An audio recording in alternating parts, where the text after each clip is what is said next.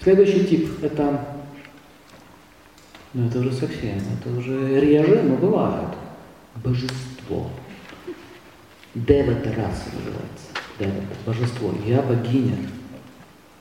Богиня. Богинь должны нести на руках. Есть женщины, которые тайне мечтают, чтобы ее несли на руках, на паланкине носили, сыпали жемчуг ее стопам, смотрели на нее таким взглядом преданным. В чем нуждаются деваты? В поклоняющихся. Ей не нужен муж, ей нужен поклонник. Тот, кто мне поклоняется, того я одариваю своей милостью. Ловит с тем? Хорошо меня удовлетворяешь, я одарю тебя своим поцелуем. Нет, не, заслужил поцелуя. Я разрешу тебе припасть к моей руке. Припади. Пожалуйста. Это тоже не ваше. Сейчас ваше будет, я уже знаю. Не переживайте. Это все не является каким-то, знаете, издевательством. Это, это пава, это вкусы. Понаблюдайте за жизнью, вот увидите. Именно так счастлив, а, а поклоняющийся тоже счастлив, что богиня дала мне руку сегодня. Вот смотрите, как это можно еще увидеть. Мужчина чаще всего признается любви, он встает на одно колено перед ним. Он преклоняется, не унижается. Давайте вычеркнем, я чувствую, вы не понимаете. Нет идеи унижения, это вкус любви. А что, мы унижаемся, когда перед Богом на колено встаем? Мы что, унижаемся? Или когда мы смотрим на Него с верой, мы что, унижаемся, что ли? Он что, там издевается? Нет. Но мы хотим с Богом иметь такие отношения. Я твой слуга. И я рад, когда мой господин счастлив. Но наши звуки «господин» — это что-то такое, госпожа еще про это скажем. Кстати, это тоже отсюда вышло, между прочим.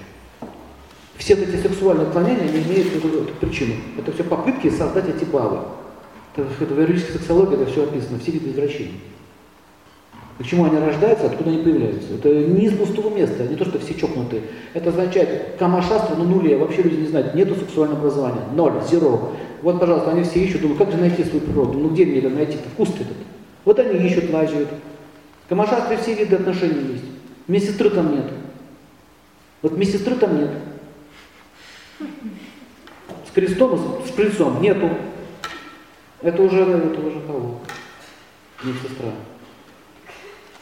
Так вот, когда поклоняющийся видит, что богиня, в кавычках, да, выдержим, счастлива от того, что ей поклоняются, он переполняется счастьем. Маленький пример, чтобы было еще понятнее. Вам не очень уместно сравнить человека с собакой, но все-таки по преданности похоже. Вот ваша любимая собачка вам принесла косточку. Но она нужна, эта косточка. А, ты мой боже, ты, вот, ты мне такой подарок принесла. Она вам косточку грязь принесла. Ну вы счастливы, от чего?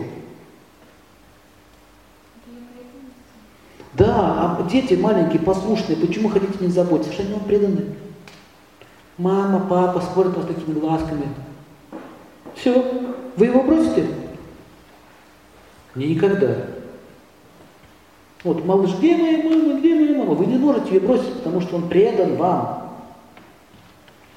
Как вы можете человека унизить, если он вам предан? Тот же мужчина, он вам предан, как верный пес, вер, верен вам.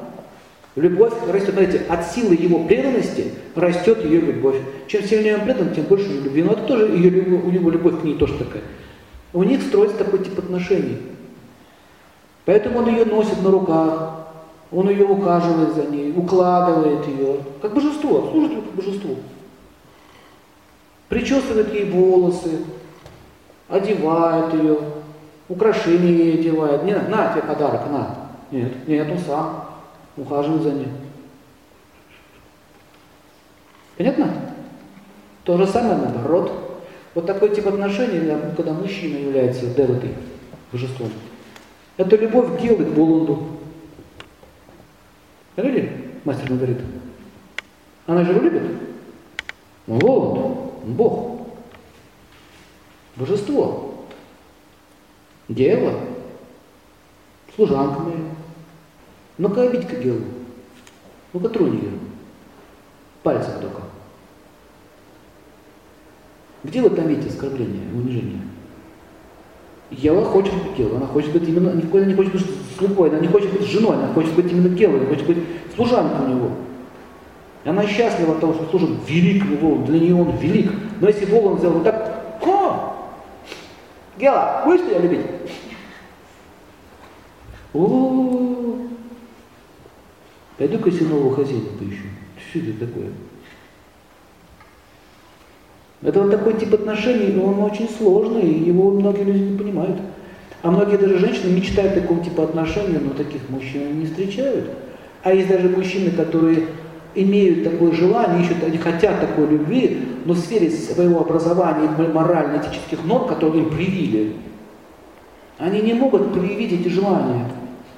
В семье это не устанавливается. А и начинается поиск.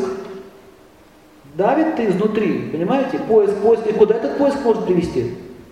Как вы думаете? Поняли, да? Куда это может привести поиск? В какую среду можно попасть? Вот там ты начинается, апа, попала в балу, вкус попал, и все, зацепило человека. Его зацепило, он драйв у него пошел, понимаете, и все, его понесло. Но куда его понесло? Не в каму его понесло, в антикаму его понесло, но все равно эти вкусы удовлетворяются. Но оно пошло по исторической линии. Смотрите, есть кама, это божественная сексология, образно говоря, да, у богов. А, а вот это все, все эти отклонения, это акама, демоническое пошло. Потому что тут нету. И что самое еще интересно, мало того, что нет сексуального образования никакого, я сейчас что говорю, как сексом заниматься? Видите, мы более тонкие вещи изучаем. Так еще и различные такие вот проповедники запрещают вообще эту тему. А это все грех, секс. Слушайте, а тут что? Вот смотрите, Кама-сутра и Кама-шастра для того, чтобы понять, какой ты камень, какой ты тени, развить свои семейных отношений, чтобы тебя туда не унесло.